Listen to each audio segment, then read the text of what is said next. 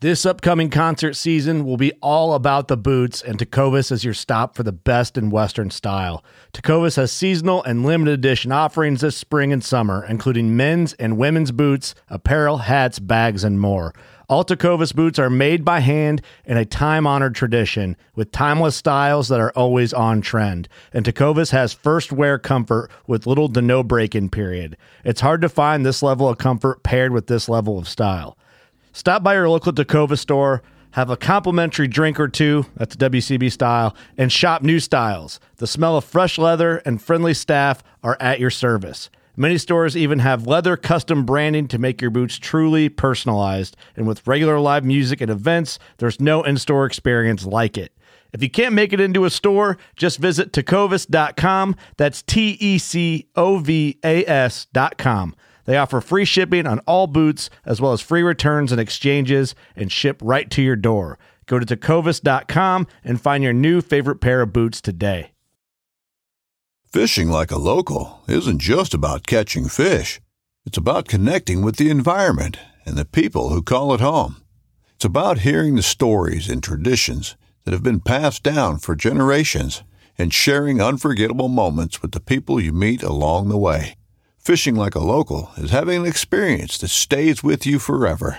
And with FishingBooker, you can experience it too, no matter where you are. Discover your next adventure on FishingBooker. This podcast is brought to you in part by Sovereign Sportsman Solutions. As conservation officers, we know just how important technology is in this day and age. S3 is a cutting edge and trusted vendor that provides state agencies with licensing, mobile, CRM, marketing, law enforcement, and event management solutions all in one place.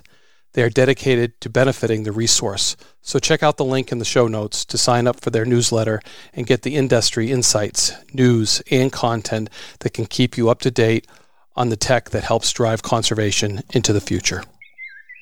A Game Warden's children's book, titled A Cowboy in the Woods, is a story of Bobby, a boy who spends the whole summer observing wildlife, writing notes in his notebook, fishing with his dad, and keeping track of all the animals in his neighborhood while trying to solve a neighborhood mystery. What he discovers is more than just an appreciation for the natural world. The idea for this book came from Wayne Saunders' own childhood experiences, growing up and exploring the woods and streams and lakes and ponds of his native New Hampshire. The love of nature instilled in his childhood led him to a career as a conservation officer. Wayne Saunders is a retired lieutenant conservation officer from the New Hampshire Fish and Game Department.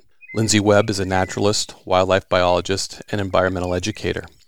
Together, they collaborated with wildlife artist Ashley Mayers to produce The Cowboy in the Woods, the story of a boy whose love of nature leads him in unexpected directions. Available at wardenswatch.com and Amazon.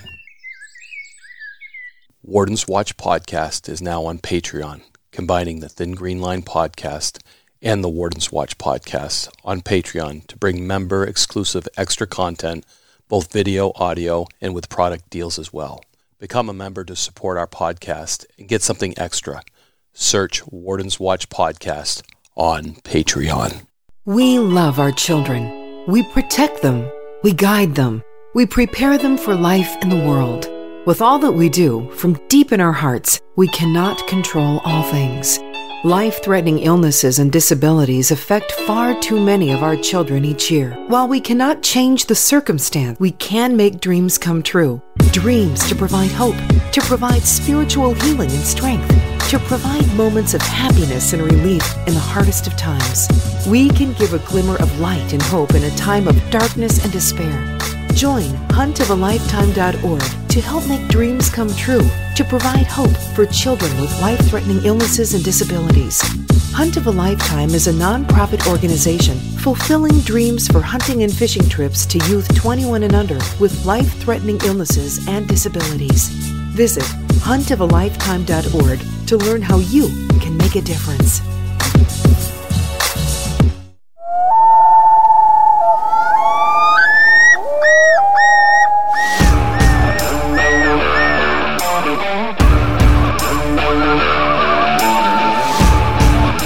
Please join me, Game Warden Wayne Saunders, and other game wardens on our adventures protecting wildlife, saving lives, and having fun, all while serving the public and the natural resources of our planet.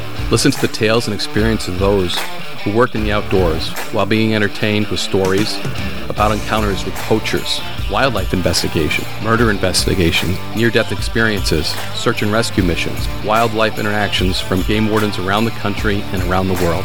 When I retired, I realized I couldn't let go of that legacy, but rather wanted to share the passion, the commitment, and the stories of those men and women that call themselves game wardens. This is Game Warden, Wayne Saunders, and this is Warden's Watch. Warden's Watch, episode 74, The Ellises. And this is uh, a first for Warden's Watch, John. It's a father and son team of game wardens, which it's so cool when you have a history, but to be on at the same time is pretty epic. We don't hear about that. Uh, do, do you know of any other cases? I've never had a situation. We have uh, one of our legendary lieutenants, Kathy Ponting, and my partner for a lot of years on some projects. Her daughter is now a game warden and in cannabis enforcement and a canine handler, but they didn't cool. serve at the same time. And I've known of some others on the West Coast and uh, up in the Northwest, but never that have served during the same career period. So this is a great story. Mm. And uh, how cool would it be to be able to, you know, uh, sounding things off your dad, you know, your mentor that probably brought you into it. And now you're that younger game warden and, you know, he's a little more seasoned, whether he's a commander level or, you know, he's still in the field, you know, at the line staff level, being a district warden. Uh, this is a unique situation, and these stories were were fantastic. Yeah, and you know, he doesn't start off wanting to be a game warden. Actually, he kind of tries to avoid it. But I think your inner self uh, comes back to you of what you what you really want to do, and that, that that's a story that comes out. And they say that I guess in South Carolina there is actually another father and son duo that are serving now uh, at the same time. Which again, you know, to find one now, now there's two in South Carolina. That's it's it's just a, a really interesting uh, interview. Episode 74, Warden's Watch. Remember, uh, yeah, that that Apple Podcast five star rating. We have a 4.9. You could put us back to the five. So uh, if you want to reach out there and do something for us, I, I really appreciate uh, you guys, and I know John does uh, giving us a good rating if you think it's a good show, and that's sharing it with other people. Share it with people of like minds uh, that you know will like this podcast.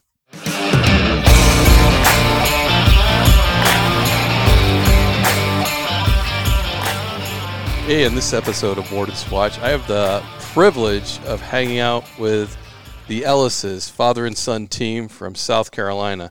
So that's that's great. Lee and Hunter Ellis, which uh, I met Lee long before. This is my first time meeting Hunter, actually, and we've been to several About international wildlife. going to these, yeah. These conferences together now. Yeah, I, I, met the rest of the family, but you're the last one to, I to know. be met. Someone had to stay back and take care of the animals. That's that's right. the reason this is cool is because they're both game wardens, a father and son duo which is kind of unique. Maybe you know Wardens fall in the legacy, but usually not in the same time frame. Trying to think of other, and you guys have another group in South Carolina that does the yep, same thing. Yep, we've got another captain. I'm a captain in admin. He's a captain over a field region. Uh, his son actually works the county I I live in, uh, and Hunter works the adjacent county. So they've kind of ran together, and uh, it's it's believe it or not, it's not that unusual for South Carolina. We've had I think we're the fourth or fifth father son game warden team that was served actively at the same time. So it's it's pretty neat. I yeah, think we're the best looking in oh, my definitely opinion. Yeah, looking, so. I'm not there to judge, man. I'm not there to judge, but I, I think it's cool because I know my son's not going to follow in my footsteps. But well, I said that too, Wayne. You did. I did. he did. He we, did. we went every direction there was. Uh, you physical therapist, all the stuff he was in school for, teaching. And he called me one day and he goes, "Look, I'm I, I always wanted to be a game warden, and I'm going to be a game warden. So you know, what do you do then?" So I said, "Well, come on, this is what you need to do." It's kind of one of those things, you know. It was a realization. You know, I went into physical therapy, thought it was cool, got into it, and I was like, mm, being a game warden is what I really want to do. How far into, into it did you get before it ah, changed? I think what two years. two, years? two years. Well, let's so bring it up to speed. So two years, he's in a physical therapy degree. Yeah. Then he calls me. He says, "Dad, uh, oh no, you know, I love history, so I think I'm going to do education and become a history teacher and maybe coach ball." I said, "Okay." so did that for about a year. And then uh, we had openings coming up, and he was just turning 21, and he was eligible. And he's like, "Hey, um, I've always wanted to be a game warden. I've told you that, and uh, if I change my major to this, I can graduate in December, and y'all are hiring in February. So he did that and uh, went through the process and actually worked for the college for a while as a, a admissions officer and got hired on the next go round. And uh, what are you about three and a half years in, two and a half Uh, years in coming up to a three year, third, my third year now. So I mean, But you ended up getting a degree. Yeah, so Oh, I do yeah. have a degree. I actually have a um, history degree, um, kind of specialized mostly in South Carolina history, but I do pretty much all of it. Um, but I also started taking some education classes. So technically, I could go teach high school history, but I was like, mm, game warden's more my route. That's what I want to do. So I do have a degree.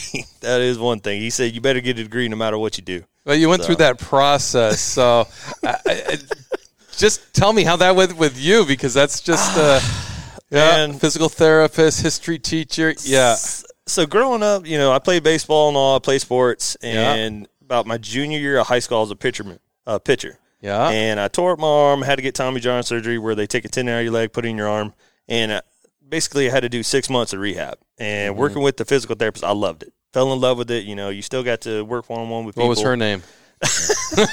I don't remember actually guy. Yeah.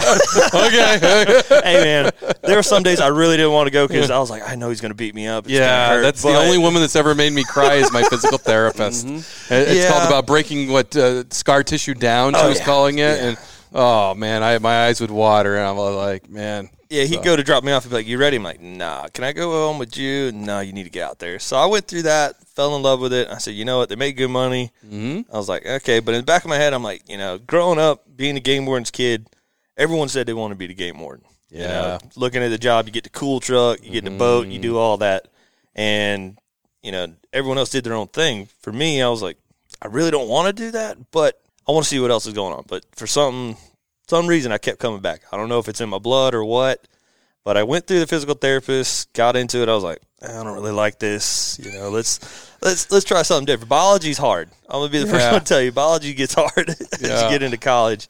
So I started doing a little bit of the schooling stuff like that, teaching. I did some clinicals, taught in some of the high schools here in the upstate. I went to Lander University in Greenwood, South Carolina. So I'm originally from the coast, and I fell in love with it. But you know, seeing that green uniform, I don't know what it's about it. Something about being green jeans just said I need to go do it. Yeah, and you, you saw it all the way growing up, so it kind of kind of flowed into it. You knew exactly what you were getting into, and oh, you knew what he was exactly getting into. Well, and and I warned him. I said, you know, because at the time I was the captain over the training section. So when they get hired, they're under training for about six months, and it was like, you know, you're going to take a, a tail whipping over this because you know, mm-hmm. captain above you's dad. And I said, Yeah. you know, I'm not dad at work, but I, I'll say this: the probably one of the biggest privileges I've had being a game warden was pinning that badge on his chest in the mm. same room that I got pinned 20 years prior. So it was just it was it was a weird situation, but it was an honor to do it, and not many people can say that. And I have the opportunity and the honor every now and to go get in a boat with him on a holiday weekend or go out on a patrol with him. And there's not a lot of dads that can say, "Hey, I, I work with my kid doing something we both love." So Yeah, you know, a lot of people, you know, a lot of people will say, "Oh, you know, it's hard to become one," and I, I tell them just persevere. You know, I mean, I, I mm-hmm. went through our hiring process for nine and a half years, interviewing with the colonel, getting to the last groups, and I said, you know, just hang in there. And I tell them that every one of them that come, you know, gets a little disheartened. Y- you were in the process for nine. You weren't trying to get hired for nine and a half Yeah, years. nine and a half years. I was Really? working as a local police officer. Um, Wow. At the time, we, our turnover rate is still so small, even currently. How long did it take you, Hunter? Took me two years to get on, Okay. even with you know, even with granted, being on, but, uh, when I went through my interview, they said, "Hey, your dad did nine. Are you willing to do 10? I said, "I'll do eleven if we need to." Wow. I said, "I prefer not to." But That, that's some tenacity. we were only hiring two, sometimes Mm-hmm. three officers a year. So, and we do statewide hiring. So it used to be at one time there had to be an opening in the county that you lived in. When I first started in this process of trying to get on with DNR, and so if there was no opening in the county you resided in, you couldn't even test or do anything. Oh my goodness, that limits it, Oh doesn't yeah. it? So then it went to statewide hiring. So then you'd have like uh, the I think the first year I went through the process, there was four positions statewide, and there was probably forty three hundred people Yeah. who went through this process, and it was just like I had almost given up, and uh, I got the call, and they're like, "Hey, you know, we're going to offer you a position." background investigator showed up and went through everything, and Mm-hmm. it was it was it was one of those few times at that time that you know you kind of tear up when you get that letter because it's just been Mm. a dream. You know, when I, I was a senior in high school, and then they have a we produce a magazine called South Carolina Wildlife Magazine, and it was the 75th anniversary of our wildlife law enforcement division, and it had a whole whole magazine of just stories. And and I'll say it now, and it's terrible, but I was sitting in the high school library reading this thing, and I got so intrigued and deep in it. I've hunted and fished all my life, so I knew who the game warden was. I'd, I've had dealings with him. Never got a ticket um, that we know of. That I'll admit to. Never got caught. Yeah, Never got caught. best game warden, best outlaw. But uh, I was so caught up in it, the bell rang. It's time to go to another class. So I just kind of tucked the magazine in my back pocket, took it, and stole it from the library, and finished reading it. And, and I told my dad. Then it was like I think it was eighty eight or eighty seven. I said I'm going to be a game warden. And he's like, of course, he hunted and fished his whole life down in Florida, here in South Carolina. And he's like, you're never going to be a game warden because it was just, I mean, you had to know the right people. It, all the stars had to align. And uh, the year I got hired, we had, uh, did the largest hire class we've ever done. There was 38 officers hired. Oh my time. goodness. They had just passed a new boating safety bill that funded like 30 Mm-hmm. officers, and I got picked up in that group. Nice. Uh, worked coastal marine enforcement. At that time, we had nine districts. Eight of those were upland game and fish districts, and District Nine was marine patrol. Mm-hmm. So we dealt with you know recreational, commercial fisheries, boating enforcement, and a little bit of waterfowl. Not a whole lot. About two years of that, and then we merged down to four regions, and then you pretty much did it all. That was our saying on the coast: is we do it all. So we were doing recreational enforcement, commercial enforcement. All the hunting fell into our lap then, so it it was a it's been a fun ride. I can tell you that. Lee, can you just like kind of talk about South Carolina and then South Carolina game wardens, and then I'll give you your your question, Hunter, so you can think about this. I want some history because you're the history teacher, so maybe we can get a little South Carolina Yeah. game warden type history in here.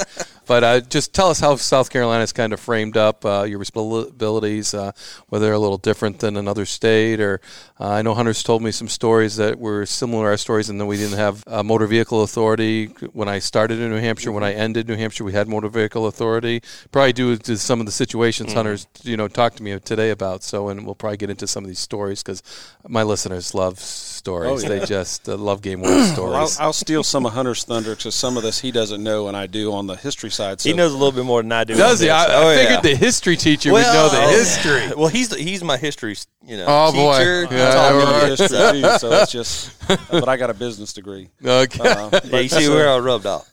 we started out as the South Carolina Wildlife Department. Um, The chief game warden was named, I think, it was 1905, and he was the Wildlife Department. And over the years, it was Chief A. A. Richardson, and over the years, he said, you know, we need some science to go behind these laws. And at that time, they got a percentage of their license sales. So you actually bought your hunting license from the game warden. And they also got a percentage of the tickets they wrote, which is probably not looked too favorably now. There, so we Right. don't do that. Um, but long story short, he felt like we needed some science to go behind the enforcement actions we were doing. So he hired the first biologist, uh, James Webb, and then th- that kind of rolled. And as they slowly they took over like the oyster enforcement for coastal fisheries, and we turned into the South Carolina Wildlife and Marine Resources Department. And in 1994. Uh, they did a big restructure in South Carolina. They moved it to the Department of Natural Resources, and they took Wildlife and Marine Resources and some other different smaller agencies and combined into one. And we've been that since '94. And uh, but we we do it all. We've, we're a Class One state officer. Uh, we go through in South Carolina. We're one of I think two states that have a, a singular police academy. So every officer in the state of South Carolina, from the one man department to the 900 troopers we have, go through the South Carolina Criminal Justice Academy, the same same same academy. And we do in New Hampshire too, which I think adds a lot of brotherhood, a lot yeah. of networking early on, and I, I think it helps tremendously yeah. when you know sheriffs, local police, state police, highway patrol, all wrapped into that one academy because you bond as brothers, and you don't think of as another entity. You think Yep. of all as one unit, which I think lends. Uh, I mean, it's and, and as you know, uh, being a game warden, you know a lot of times your backup is your local police officer or your sheriff's deputy or your state trooper who's on patrol because we've you know we've got counties that have eight officers in them, but we also have counties that have two Um, you know, and we're their backup a lot of times. The smaller agencies, Right. they're calling our dispatch to send our officers to back them up on domestics and whatever they need. We we do do it all. We actually have full state authority. We've got two federal commissions. Uh, so we, I, I laugh at people. I said we can lock you up for not having a fishing license, or we can lock you up for murder. You know, it just depends what we run across. Of course, that's not our primary mission, and we kind of try to stay to that. Mm-hmm. It's it's a great job. It's a unique job. You know, a lot of people say, "Well, you got the greatest authority of anybody," and it's we do have a lot of different. You know, you throw in the the federal commissioning because we've got 225 miles of coastline. We go out to three, you know, over three miles of state water, and then it goes out to another 200 miles, 225 miles of federal jurisdiction. Uh, so it's you know from the mountains to the sea here. We're you know, foothills of the Appalachians. So you'll see guys that get hired and they're starting out in saltwater, and several years later they're working trout streams in the upstate in the mountains. So it's a it's a unique environment to work in. I will say you, you you made a good point when I was early on getting hired. You said the game warden is Swiss Army knife of law enforcement, and it's a true statement. It is. Um, as I've gotten into the field, you know, the sheriff department will call us because we got the specialized training.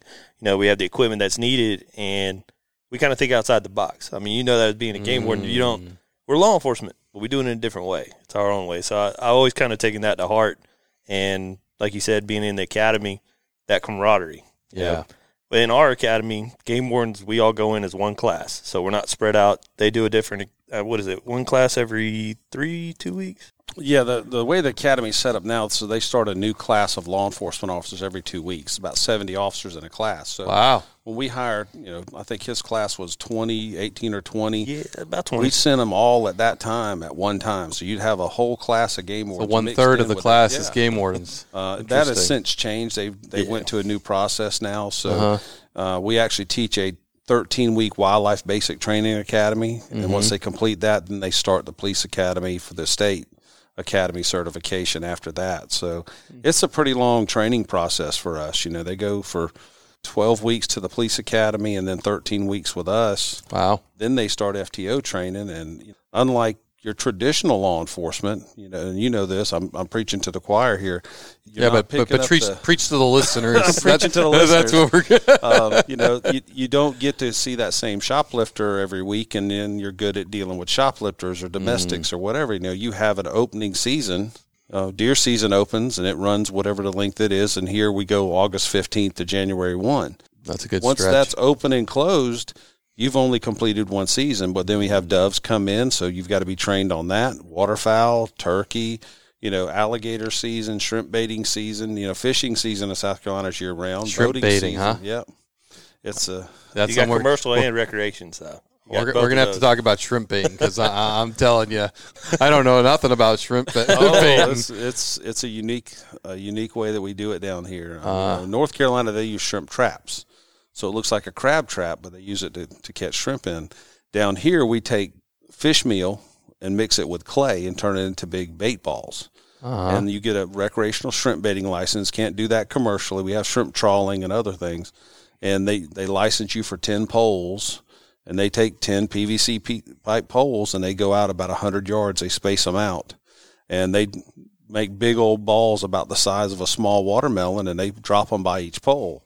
Well, that clay binds with that fish meal, and as it slowly breaks up, all the shrimp come in to eat the fish meal, and they cast net over the top of it. Okay. So you're allowed to catch 48 quarts of shrimp a day with heads on during that 60 day season.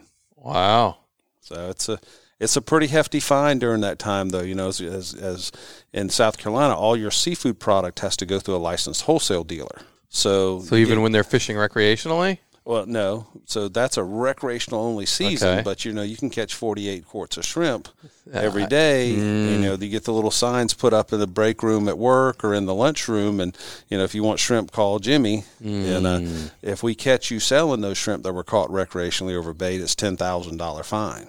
We seize all the So- shrimp. and we so- seize everything, boat, truck, whatever's involved with that. and that happens quite a bit, so- doesn't it? Uh, Not as much as it used Yeah. to, because it used to be like five hundred dollars. Okay, so that was So worth, it was worth, the, worth you know, the, the, effort. was worth the squeeze on that one. If when it, when it hit caught. ten thousand, that hurt, huh? yeah, A couple of those, and people were like, "Yeah, don't do that anymore. I lost my car, my truck, my house." exactly. Um, Usually going home to the wife with a ten thousand dollar ticket isn't nice. No, I've written a lot less, and wives haven't been happy. Never mind. Oh yeah, but, but it's you know we've got a, a, a long history here. Of course, being one of the first thirteen colonies and starting early on in law enforcement for wildlife enforcement, which they were Audubon officers back then. So it's it's a good tradition. You know, law enforcement as a whole is a, a tradition. Audubon officers. Yeah, believe it or not, that's what some of the first game wardens in South Carolina were were commissioned by the Audubon Society. So Really? were, the original ones were Audubon officers. They were paid by the Audubon Society. Huh. So that's when they established the South Carolina Wildlife Department. They became true game wardens in 1905. So, as an Audubon officer, did they tell them not to shoot any bird, or just only shoot it- so many songbirds? Or I think it was, I, I don't know the complete history there, but it had a lot to do with waterfowl and the plumage sale, you know, that, that Yeah. commercialization back then. that's interestingly because uh, that's the first time I've ever heard of an Audubon officer. Yeah. So that's that's that's pretty unique. I'm gonna have to do a little more research and dig it into that. Uh, because every time I think of Audubon, like a lot of people, it's just bird watching. Yep. Oh yeah. But and bird protection, I'm sure rolls in there at some oh, point. Oh yeah, but you know, it, it, and here we are in 2021, and we're talking about used traditionally hunting and fishing and angling mm. and you know trappers and whatnot. And now in 2021, we're we're trying to work with our non-consumptive user groups.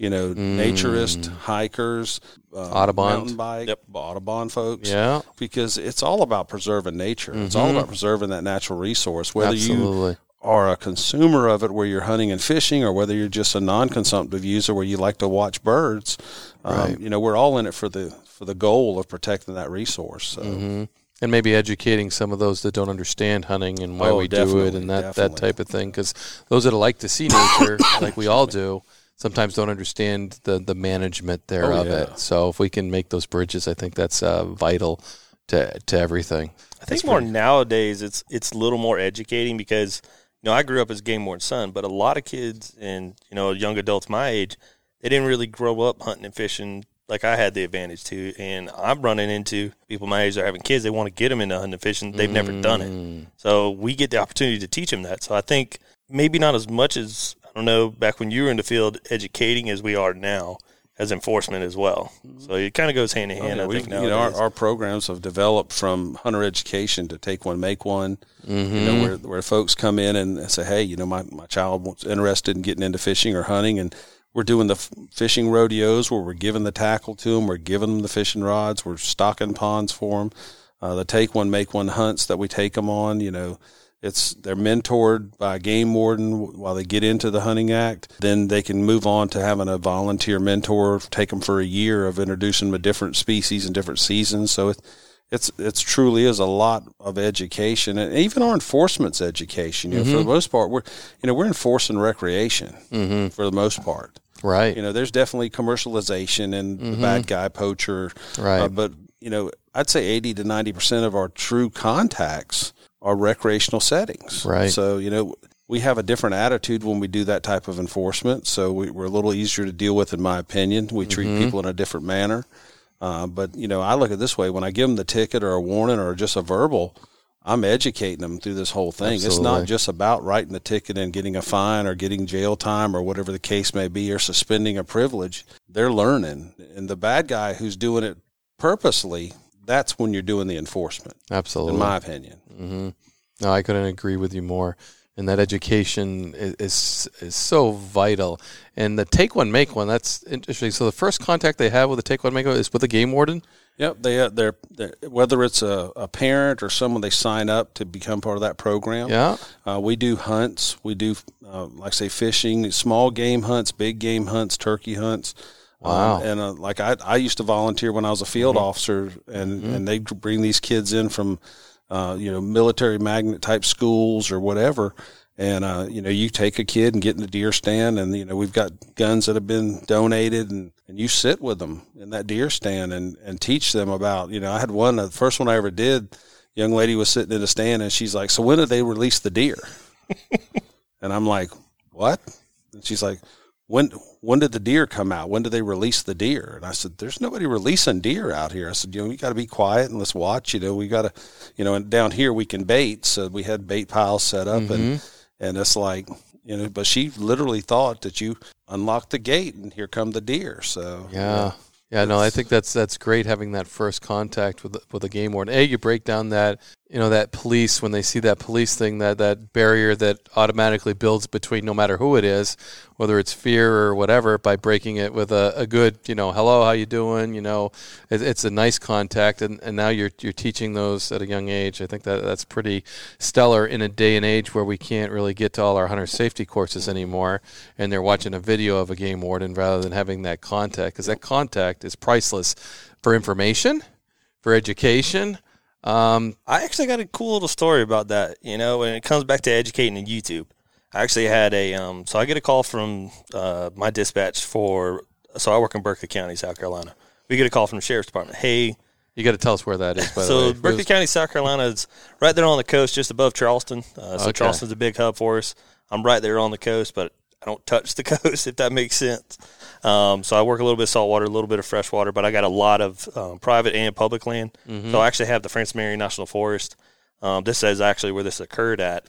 And I had a gentleman call me. He said, "Hey, there's been a car sitting at this road all day, um, and it's deer season and all. And it's a Sunday. Well, we don't allow Sunday hunting on in the national forest on WMAs.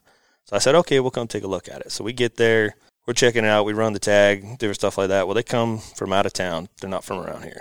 It's kind of a car you wouldn't normally see out there. You know, you used to pick up trucks. This is a mm-hmm. car. It's mm-hmm. kind of out of out of. It's not the same. So we're kind of checking it out. I'm sitting there and I start hearing gunshots way off in the distance. So I'm like, okay. So I call some extra officers to come and we start looking and well, we finally get in contact with the one who owns the car. Well, it's the gentleman's grandmother. So she's like, well, I don't know where he's at. He's been watching YouTube. They wanted to go learn how to hunt. I'm like, has he ever been out here? She's like, no. I'm like, can we get in contact with him? He had his phone off. So we're at this point, we don't know where he's at. We don't know what supplies he has. It's starting to get dark. He's been watching YouTube, trying to learn how to hunt. He wanted to go learn how to hunt. So luckily, we were able to get contact with him. We brought some canines. We were able to track, and we found him in the middle of a swamp. They said, "Thank y'all for finding us." We started shooting the guns to try to help. Hopefully, someone could find us.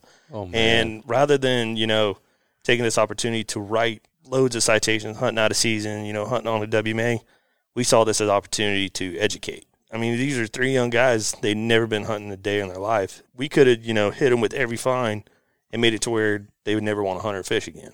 And I saw it as, as an opportunity to educate more than anything because something bad could happen. You know, mm-hmm. these, these, they they had more beef jerky than than they had water. Put it that way. He said, "Well, this guy said to take beef jerky." I was like, well, "Do you got any water?" I got one more bottle of water. And I said, "How long do you plan on staying out here? Three days?" I was like, "That wouldn't have worked, man." so, but luckily, it, it turned out okay. But you know, it goes back to educating. You know, education is a big key to what we do, and I saw it as a great opportunity to teach someone about something that I grew up and am passionate about. You know, I get to do it every day. Now you get to teach it. So Mm.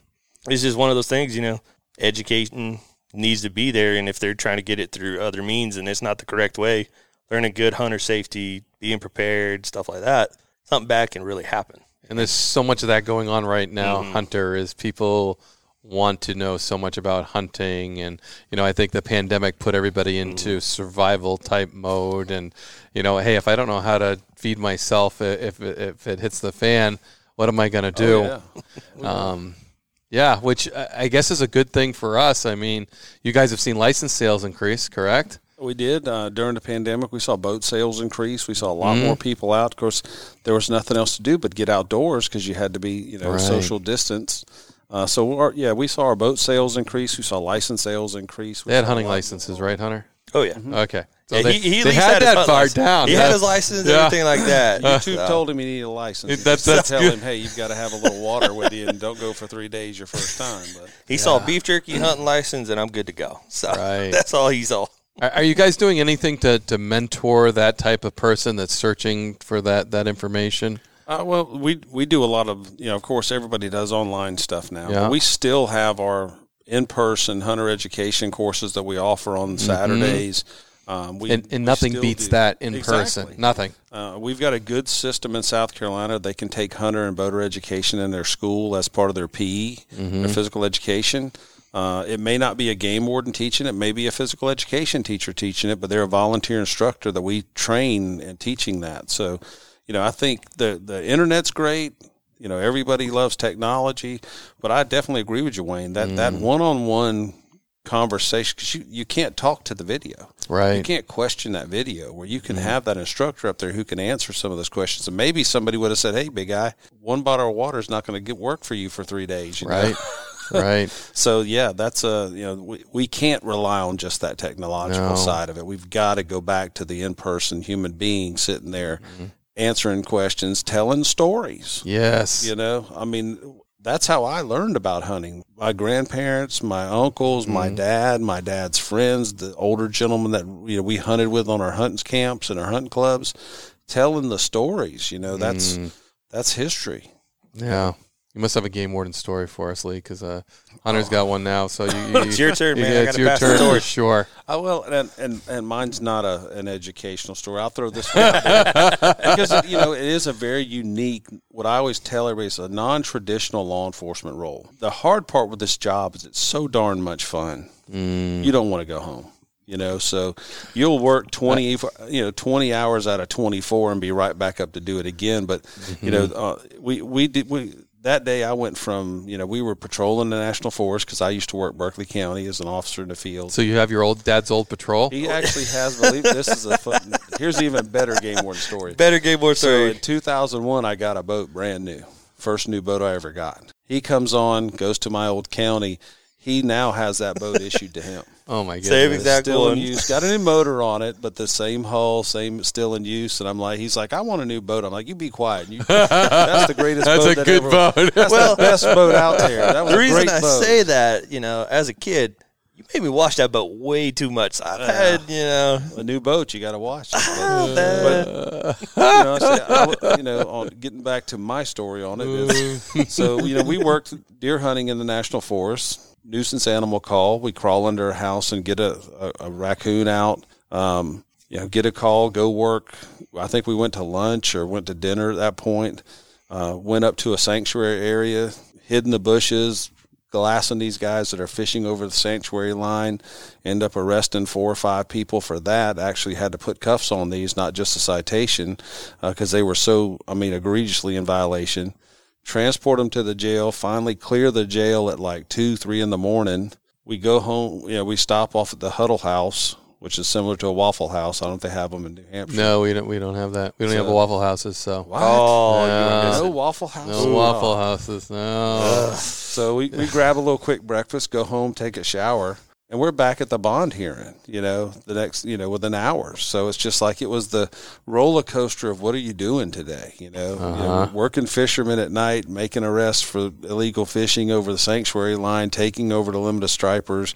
Ta- you know, it was just, if you looked at some, yeah, I worked like 27 hours, you know, in the last two days, you know, nonstop. And they'd be like, what? You're crazy. And it's like, but you didn't feel like you worked 27 hours. You No. were having a blast because there's I, I worked for a, a local a large local PD North Charleston Police Department.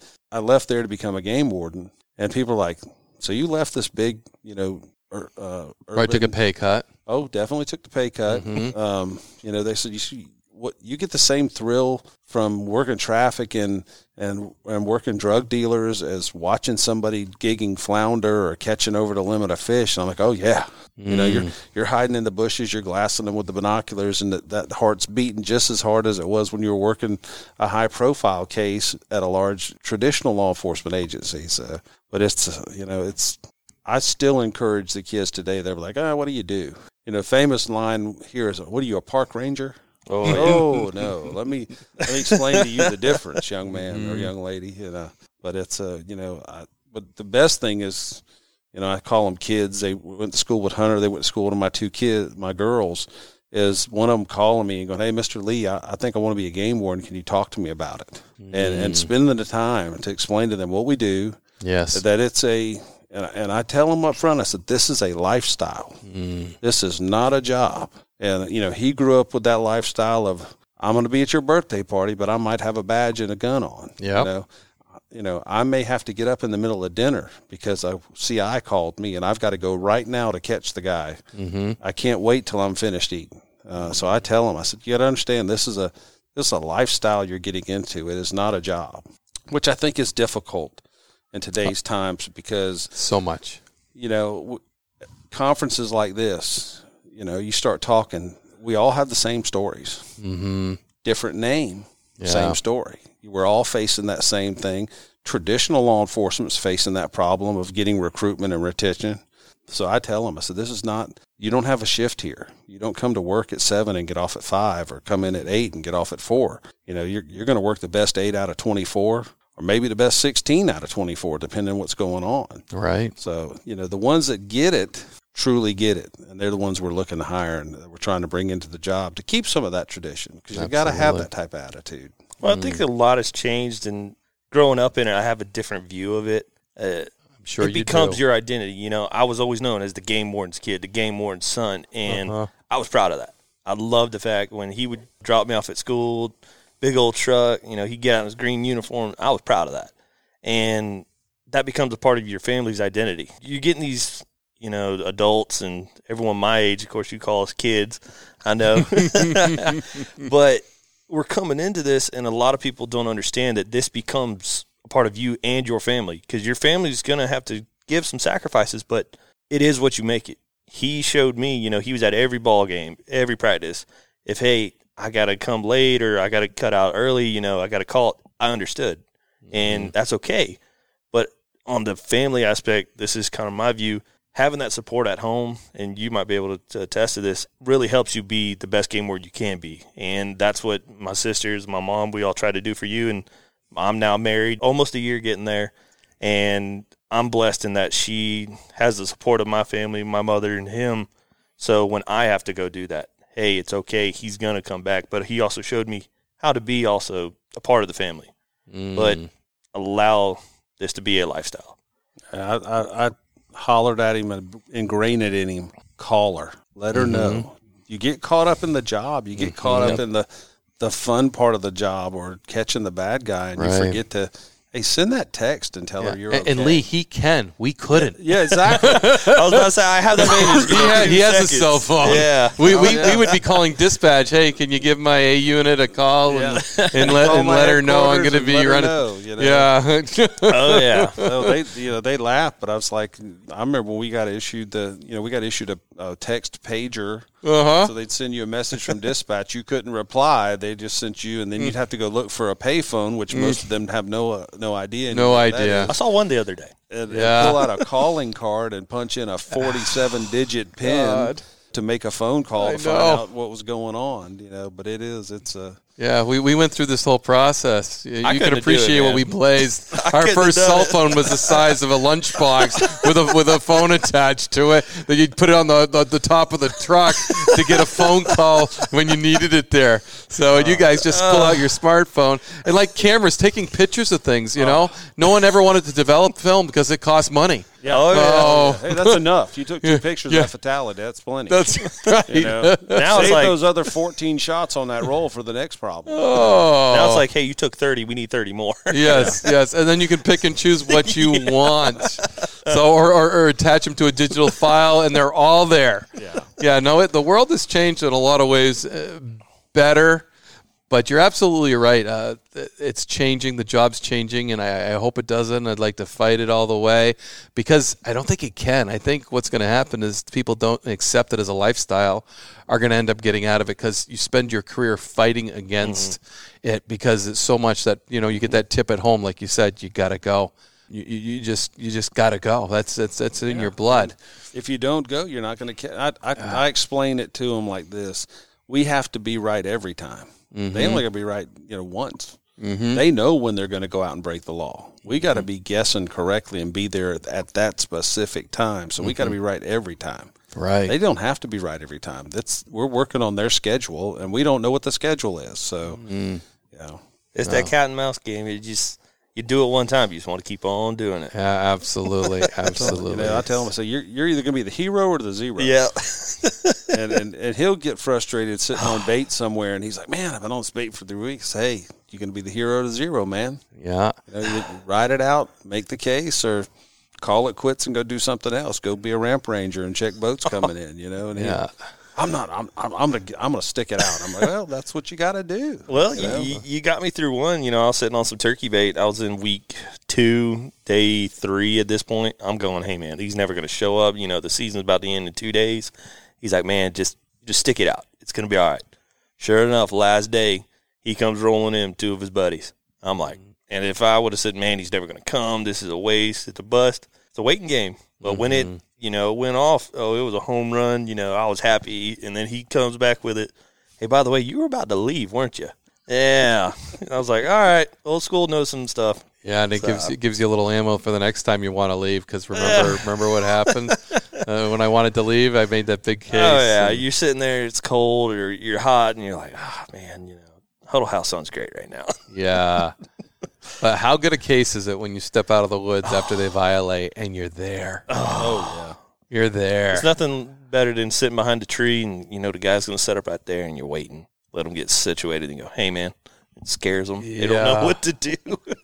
yeah, no, no, no doubt. And that was always my favorite part is getting close to people. Oh yeah. Um, I've had them almost jump out of boats. You know, there's one guy I'm kayaking beside him as he's trolling, and I'm getting tired. And so I'm finally I'm like, "Hey, are you gonna are you gonna hold up so I can check you?" I, and I, he was about jumped out of the boat. You know. what was that one story? It's the greatest game of cat and mouse you'll ever play. Uh, you know, oh. hey, you tag, you're it. Absolutely. You told me a story in Ori where they say, "Man, where, where's that Lee at?" I know he's. Oh yeah, we, you got to say that story. We, we, had a flounder gigging is a big deal down here. So they put lights on their boat and they get a gig and they they stick the, the fish as they're laying on the bottom. So they they can see the fish on, yeah, on the bottom. Okay. They got these really bright lights. It's almost like the bow fishermen are using now. Yeah. Okay.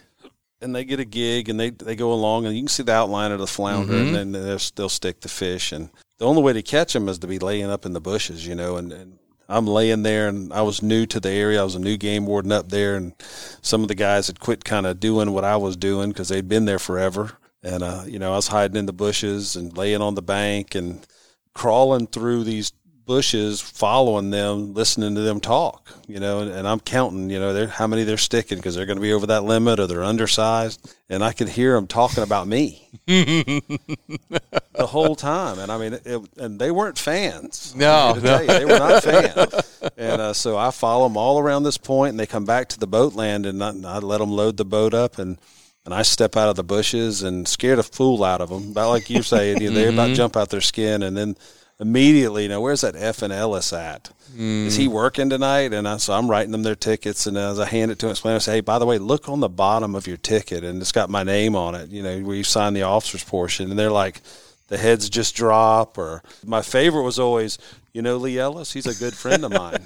okay, you know, same thing. It's like you know, you're like, well, this big old nameplate didn't give it away. yeah, maybe the bottom of that ticket will. You know? Yeah. Oh, that's, that's, that's, I still get mistaken for you in Berkeley South. they go, "You Lee?" I said, "I'm a lot younger than him, but I could be." but you know, it's it's like they say, you know, and, and I'll, I'll give my Texas brethren the credit. You know, they in Lone Star Law they talk about you know, hey, everybody knows who your high school football coach and who your Texas game warden is. That's like that in any state. Mm. Oh yeah. You know, there's you know, like I say, we've got counties with two officers in them and counties with eight officers in them. Even if you're a large county with eight officers assigned to it, there's only eight game wardens in the county mm-hmm. where the mm-hmm. sheriff might have 200 sheriff's deputies. Right. So you know, I mean, I literally I, I, lived in Dorchester County, right outside of Charleston, mm-hmm. um, in the town of Summerville. Got hired. They moved me, I think it's five counties away, up the coast on the North Carolina line. Only time I'd ever been there was in high school for senior weekend, and I I go up there. I pull into a store. I'm buying a drink and and some chew, and the guy's like, "Hey, you're that new saltwater game warden." And I'm like, "Ooh." Who is this? You know, I had a, uh, this like my second day in the county. Uh huh. He's like, yeah, Ellis. I'm like, this guy knows my name. and he's like, too. yeah, I used to work at North Charleston Police. And I'm like, what is going on here? I'm, you know, I don't even live in this. This is before yet. Google too. Oh yeah, oh, yeah. you know, this, yeah. like he did his homework. I'm yeah. sitting here going, it's like, how do these people know who I am? Mm. You know, I'm, I'm it's not like I was a, a, local PD that got picked up up there. You know, I'm like, mm. I mean, mm. they they transferred me across the state, right? And it's like, then and they're like, hey, you know, there's there's five of us here. They knew you were coming here before you did. Yeah. and it's like, and they, you know, they do their homework, Right. You know, especially the commercial fishery side. You know, Mm-hmm. if you've ever worked those commercial docks, they know everything there is to know Oh, yeah. about you. you Yes. know? cool but spooky at the same time. You know, it's like it's you know, you, you I guess you take it one or two ways. Oh wow, I'm a legend already, or Mm-hmm. you know, or what am I getting into? yeah, what am Yeah. I getting into? You know? Yep. No, in this day and age, they Google you. You know. And, Oh yeah. And uh, yeah, I, I went to a 4-H dog event, and uh, this, people started knowing way too much about me. And, Yeah. And before the end of it, they were like, "Yeah, we we had to, you know, we creeped you, Wayne. We we, we wanted to know who you were and what you were doing and how you did it." And so, because I Well, was getting ready, and they were like, "Oh, you just recently retired," and I'm like, "I never told anybody that." The creepy part's when you're sitting there writing the ticket and they go, "Man, I didn't know you went to Summerville High School." I'm like, "Dude, I don't know you." What? And then what you don't know is they're sitting there looking. You know, for when I Right play then. baseball and he's Yeah. look, I'm Right like, then. he's like, "Hey, you were number 16." I'm like, "Okay, this is Yeah, have a nice no, day, sir." And we weren't, and we weren't TV stars like you were. I know, I know, but that's the world we live in now. oh yeah, Uh, when I started this podcast, that's why I started with the local high school, and I'm like, they can probably teach me a lot. And you know what they did? They teach me to Google it. So the girl I started working with, she'd have her phone right there. If I had any questions about anything, she'd just Google it. And she, I'm like, that's what I learned from her. Google it, Google it, Google it, and I that's how I the, the podcasting. That's that's that's what I'm doing, googling it. So That's cool. no, it- it's definitely a different world from where we started to where Hunter's taking over. We'll see what 20, 20 something years brings for you because you, you're going to be seeing some changes too, I'm sure. for me, you know, I got a different aspect of it because I got to watch, you know, growing up, mm. seeing all these, you know, everyone You've, that's you've got to see the first cell Yeah. phone he had issued to him, huh? The, the lunchbox he brought in. Lunchbox is like, Yeah. you, know, you plug it in, it sounds like a nuclear thing going off. You know, it's mm. like, this why are you putting that by your head, man? Like, yeah, there's going to be something wrong with that. but you know, I grew up watching it, and you know, I watched these older game wardens, and you know, I've seen them retire. You see them, you know, progress up in into rank, mm. and I hear all these old stories. And coming in new, I'm grateful that I get to hear those stories and got to see these guys in the field in their prime. But I want to take that and also add some new school to it yeah. because I want to keep that heritage. That heritage, is like like we talked about earlier, is key to being a good game warden. You know, Mm-hmm. you got to be able to adapt, but keep your roots. You know, being a fishing game. You know, being out there checking the fishermen, knowing how to hunt, how to fish, and educate. Mm. And I only hope that I can, you know, be as good as a game warden he was and still is. Mm. Well, I was a legend in my own mind. You were. as long as you think that, that's all that matters. Uh, no, he's. Uh. You know, I I would never change my childhood for anything. I was so proud being there. Baseball practice. I'll never forget. Uh, we're at baseball practice. He says, "Hey, the ball coach, your head coach," and totally says, "Hey, I'll be right back." So he goes, handles an alligator call, and comes back. And I knew what he was doing. Of course, we're like 12, 13, and I said, "All right, let's all go by my dad's truck. Well, I'll be right there before we cut loose." And of course, he's got it all taped up. Got an alligator in the back of the in the back truck. of the all truck. of us, of course, what do we do? I said, "Hey, y'all jump on the bed of the truck." We all jump on it. That alligator took the tail, slapped the side of it. We went. We were gone like a bunch. Oh yeah. Yeah, there's. I, I, there was more than one occasion where I had a, a little lizard in the back of the truck, and where, as a matter of fact, he was playing in, in probably little league nine or ten years old, you know, and uh, they came across the the PA because there's like four fields that formed a diamond, and like, uh, "Hey, Mister Game Warden, your alligator just fell out of your truck." you know, I, here I go running across the parking lot, just then slid over the back side of the truck up onto the wheel well and going over. And it's like, wow, that's probably not been done here before. You know, No. to me, that's completely normal. That's a you know normal Tuesday. Hey, Dad's got a gator in the back. The other kids is like, "Whoa, that's awesome." Me, I'm like, "Eh." That's that's Yeah, Tuesday, yeah, that's, that, that, that happens on a regular basis in my house. Oh my goodness! And I don't think it's South Carolina having gators. Actually, I think they like start in Florida, go you know go west, but you you guys deal with those on a regular basis. pretty huh? common, pretty common. You know, I think it was probably a week ago. I went and caught a five footer, took it out of the old pond over in uh, one of our little neighborhoods. You know, you get people coming from out. I've never seen a gator. It's in my pond or it's in my pool. Okay, I'll come get it for you. And it's another Tuesday.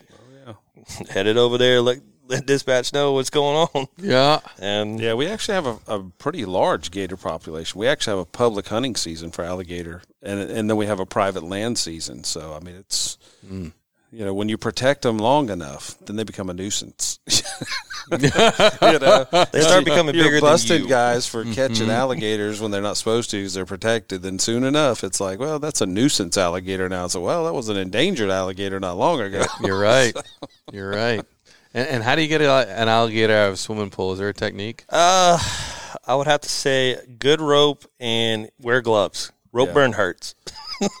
I told him, I said, So you put a noose over him as So, you. so the best thing is you try to get it over the jowls, uh, which is basically jaw and all. Yeah. Get it over it. Once you get it out of the pool, get a catch pole. They're going to do the death roll. So Yeah. you put the catch pole on them. You just let them roll. Eventually, they're going to get tired. So you be able to take it. You throw. I usually take like an old T-shirt, throw it over their head where they can't see. Jump on top, tape them up and all. I don't know how y'all did it back in the day, but that's how we we, wrangled them. Yeah. You know, Barehanded, we, right? We were old school. We just wrangled them. Yeah. No, no rope involved. No, No. rope involved. Yeah. Barehanded them. Jumped in the pool with them. That's why we wore. We always wore our gloves so that we'd be able to find that finger if they got a hold to. it. Oh, okay. Well, I got all Uh, my. I, I learned early on. We used our catch poles, and they're like, "Do not let go of that catch pole. no matter what is happening, don't let go of that catch pole. He will beat you to death with that catch pole it comes out of your hand because they start rolling. Now Yeah. they got a six foot long aluminum pipe to whack you with as they're rolling, not just a tail. So we always had a long. You know, you pull the the cable to tighten it up, and you just let go of the handle and hold the cable and let it spin on that cable until they got tired. You know. But uh, yeah, it was a, a very you know uh, self correcting error if you ever let go of that that steel pole and didn't hang on. not admitting, but I may have let my steel ball go one time. Yeah. But, and I imagine it's hard to hold sometimes. Eh, They get to rolling real fast. You're going, okay, he's going to get tired here soon, and they don't. Eventually, you get too tired. Yeah. I got a small bear on a catch pole one time. I'll tell you what. I- Yeah, I, thought it was a uh, small bear until he started going every which way, and I'll yeah, I hung on to it. But man, I was a hurting unit for hanging on to it. Uh, Oh. You keep those bears in New Hampshire. That's, Yeah, we'll- we'll keep we've the got our, reptiles. we got our little black bears down here, and they get you know two or three hundred pounds, but we don't have to deal with them like that. So, Yeah. you know, I'll take that alligator any day. yeah. well, to teach his own, you know. We'll play with dinosaurs. Yeah, when it comes to snakes and reptiles, I think I'd be okay with gators. Snakes and me, just uh, I don't know if it's a surprise if I know it's there. And yeah, I've almost stepped on a few myself. I remember I was a park ranger in West Virginia, New River Gorge, and we're walking along the cliffs, and the guy in front of me says, "Hey, don't step on the snake, Wayne." Yeah, that's the first time I saw a snake in West Virginia, and I was like, "It's a big old black snake coiled right up there," and I'm like, "Yikes!" So surprised I didn't jump off into the oh, cliff. So I am Yeah. not a fan of Mister No Shoulders at all. No. yeah, I think I inherited that from you. Yeah, I don't know. well, that's And good that you guys have thinks that. If you're a game warden, well, you must have really get into snakes. Oh. no, man, we don't like those snakes. Yeah. Gator, I don't know what it is. I, like you said, no shoulders. Just you know, I'd be fine with gators, lizards. I'm okay with. It's just something about snakes. yeah. So no, I really appreciate you guys taking the time because uh, yeah, you've had a long day, Lee. You're, you're currently the president of International Wildlife Crime Stoppers. Yeah, I, I think I'm probably the only president that's had to, thanks to COVID, serve a 20 more, 24 month tour of duty. Yes, Can we get a round of applause for you? yes, I, That's I, I awesome. Hey, appreciate but I'll say this, uh, you know, when I when I got roped into becoming in the chain of command on that as a second vice president, Wayne was president. Oh. And they, they got me while I was eating breakfast and was a newbie to these conferences and said, Yeah. "Hey, wouldn't you like to be the second vice president?" no one really told me in you know three years you have to host the conference. And we do that when they become vice president. We tell them. kind of one of those sink or swim type things. Yes, definitely sink or swim. And he hosted the most amazing you know, conference in, in North Conway, New Hampshire, and we went up. Uh, in, is it the Green Mountains or White Mountains? White Mountains. White Mountains. Yeah. We went up to the uh, Mount Washington Observatory. Green will be next year. Yeah, that's right, Vermont. Keep rubbing it in. And, I uh, didn't get to go. We had the greatest time, and I was like, "Wow," you know. And then Your and I- sisters were there. yeah, I got lots of pictures. I Yeah. was like, hmm. like, oh, by the way, look at everyone we're hanging out with. Wayne, you know, all this. I'm going. I'm like, hmm, "Hey, yeah. this guy's for TV. He's cool." I'm like, And uh-huh. you know, it set the bar. Yeah. So, uh, you know, we were getting geared up for 2020 here. Uh, COVID decided it would take a little hangout and then uh, postponed it. And they said, well, you know, we've never had to deal with this before. So why don't you uh, just continue for another year? And I think I might have had a concussion. And I said, yes. Yeah. And uh, so here we are, t- you know, 2021. Mm-hmm. Uh, we're halfway through the conference. You know, like I said, Getting set, better you- by the hour. You set the bar, so I've done everything in my power to make this a great conference. It's been know. an awesome conference. You know, I, I think we, we went and toured Clemson University's football athletic facility today. Uh, and, and I didn't think I was going to like that, and I loved You it. loved it, I was didn't about you? Yeah, I say, did. I there loved at the it. end, you're kind of fangirling a little bit. Going, Yeah, I "Ooh, take my was. picture over here. I was, Yeah. I was. I, I, I didn't say that, and we're gonna have to do a podcast about that because it was, uh, yeah, it was dynamic. It was a lot of leadership, a lot of um, things that I like. Oh, yeah. that that they instill in their football players, and I hope they instill in their students because that makes them successful, and that makes us. I, I, I see that stuff slipping in our country, and I hope they hold that bar at Clemson because it was very impressive uh, of everything they do. it's definitely I'll say it was a culture I had no clue about the culture that was over there and I am a diehard Gamecocks fan, the University of South Carolina Gamecocks. And uh Big state rivalry. Big state. I uh, after going today and listening to Tracy Swinney, Dabo's brother, who did a great job with us today, taking us through all the facilities, and again, go back to what you were saying, a lot of leadership talk, uh, teaching us about the culture of the, the the football program, the behind the scenes Stu- stuff we can take away. Mm-hmm. they're going to disown me in Gamecock Nation, but I, I'm a fan now. You know, I'm Yeah. a fan of the the, the Philosophy, culture, the- the philosophy, the, the loving and the care they're showing these kids. I mean, it, I left there going, "Wow, this is this is pretty amazing," mm-hmm. and and taking what they were saying and taking it back home and working with your guys and your gals and taking that philosophy back to work with you. Yeah. you know, that's great. Yeah, no, I, I thought it was very dynamic, very successful, and I certainly hope to get an opportunity to talk to Tracy on a podcast because I'd I'd like to bring that to the listeners when I when I have my son listen to podcasts. I'd like to look listen to inspirational things, things that are going to teach leadership and you know those those types of things. I think of Jocko. I, I, I like to listen Oh, to Jocko, Jocko. and he just he he is that he has that leadership role. He wants you to be a leader too, so he's training you to be a leader in his. Every time I listen to him, I'm like, all right, I need to do something better. And you know, I, what can I improve on? Yeah, like, and if you can I'm come away from so a wrong. podcast like that, he's doing a great job. Oh yeah, Absolutely. And when I teach school now, I try to do that inspirational stuff. Uh, you know, trying to get that next generation of game warden and you know instill the same values that we have talked about today. So I'm going to take some of that Clemson stuff with me. I'm gonna tell you, you're doing an amazing job. I remember when we talked about this, and I think Ohio, we were talking about it, and you're like, "Yeah, Mm. I'm gonna retire, and I'm gonna do a podcast," and I didn't know diddly about podcasts. And I'm like, "What is Wayne talking about?" Had to do a little educating. now for I'm listening to you while I'm riding to work. Uh, you know, I got a, about an hour ride into the office, and I'm, you know, it's like, well, let me pop on, you know, see what this guy's talking about, and, and, and you've had some great guests and great stories, and but it's amazing what you've moved into with this. Yeah, and, no, it's and been we need fun. it. We need that. We are our world's worst enemy. Yes. Of not promoting Yes. what we do and who we are. I agree. And, and thank goodness for you know Maine Warden Service when they started with Northwoods Law, Mm-hmm. Florida Fish and Wildlife when they had their show in the beginning back in Yeah, before way back. Planet, way back. Mhm. You know the the wardens shows that they've had out west. Um, you know all of this Texas Lone Star Law, New Hampshire. You know with, with Northwoods. You know, all that's done is really bring us into the spotlight. Yes, and, I and totally thank goodness agree. because we are our world's worst enemy Mm. of not promoting who we are and what we do. right. I think it goes back to you know storytelling. You know, I listen to your podcast all the time, and as a new game warden, there's nothing better than it's kind of like sitting around a campfire at a at a hunting cabin or a hunt lodge and just listening. You know, you just sit back, listen to all the stories, and you learn so much. And in this day and age of being able to do these podcasts, I think it's a great way for you know future game wardens and game wardens who are just now getting into it to use it as a great platform to build off of to improve themselves. You know, we, mm. like you said, we are our worst enemy. Enemy, yeah. and in the field, everyone I run into, oh man, I watch you know Northwoods Law, Lone Star Law, I love that show, and it gets that that ball rolling. You can get to talk to them. You know, it's a good interaction. And maybe you know I'm a, you're writing a warning or a ticket, but in the end, they get to learn. I've had more people say thank you. I learned so much, Mm-hmm. and I wrote a citation, and I'm walking away going, man, I, I wrote you a, a And citation. he just thanked you for it. but he thanked me for it, and I'm walking away going, what? But, that, but that's a successful interaction. Yeah. That's a successful contact when when someone gets that education, even if they ended up with a citation or a warning or, or verbal. If they thank you afterward, then you did it right. Not just because of what you're doing in the job, but you treated them right. You know, and, and our colonel is a uh, Colonel Frampton is that's one of his things. Hey, treat them like you would want your mom treated, your sister treated, your brother, Mm-hmm. your grandfather treated.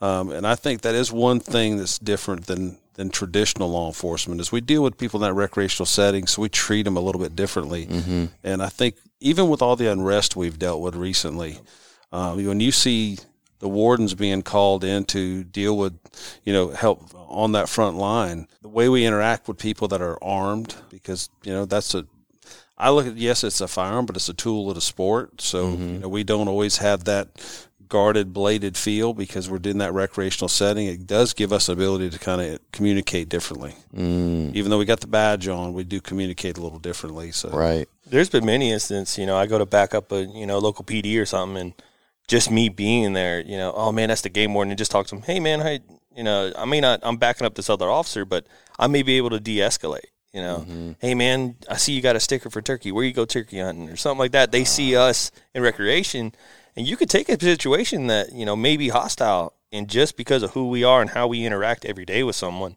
you know, we're still we're still on edge because we're still law enforcement. You know, Right. it's you still got to have that extra edge, but you can de-escalate it to a point. You reset their mind when you start talking Oh, yeah. about something they love. And then, then they're not thinking about the problem they have right there. They're thinking, yeah, turkey hunt. Uh, you want to talk about turkey hunting? I just, you know, and and that's the whole Yeah. thing. You know, I love the local PDs, and they come and back us up all the time. And I've had some, you know, that'll come back me up, and that I'm good friends with. Go, hey man, how do you approach these types of things? I know how the academy taught us, but how have you adapted?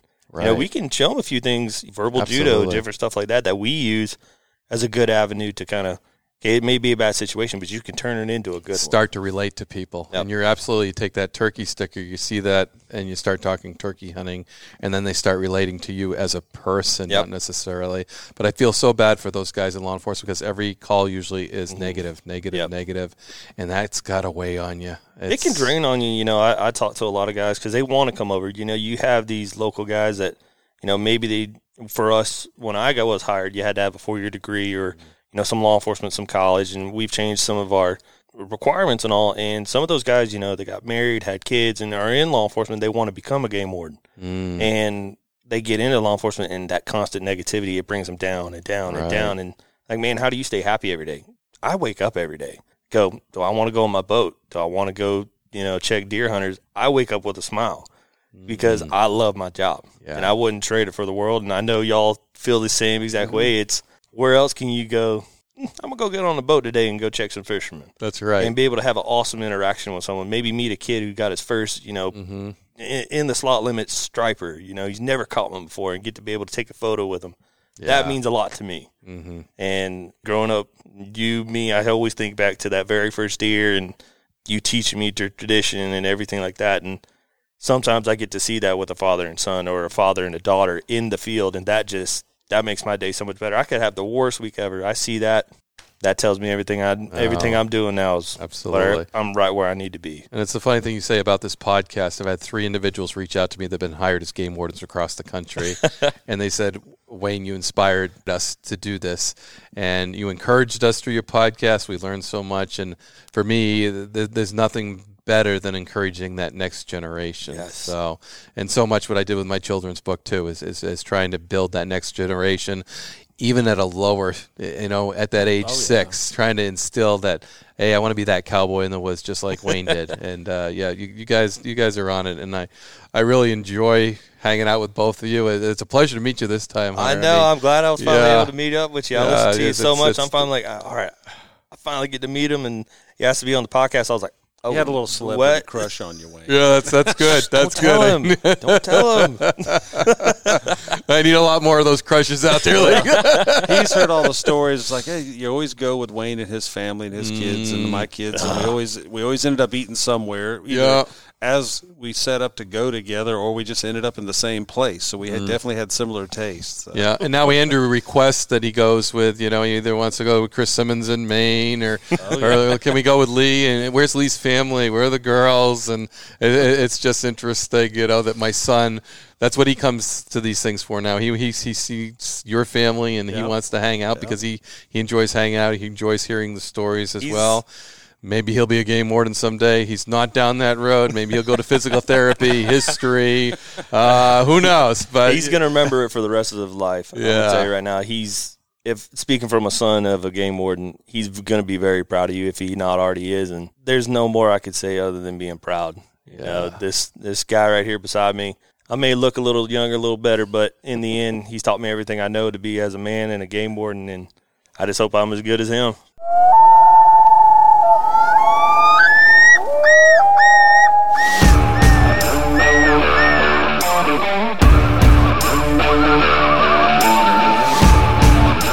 Please join me, Game Warden Wayne Saunders, and other game wardens on our adventures protecting wildlife, saving lives, and having fun, all while serving the public and the natural resources of our planet. Listen to the tales and experiences of those who work in the outdoors while being entertained with stories about encounters with poachers, wildlife investigation, murder investigation, near death experiences, search and rescue missions, wildlife interactions from game wardens around the country and around the world.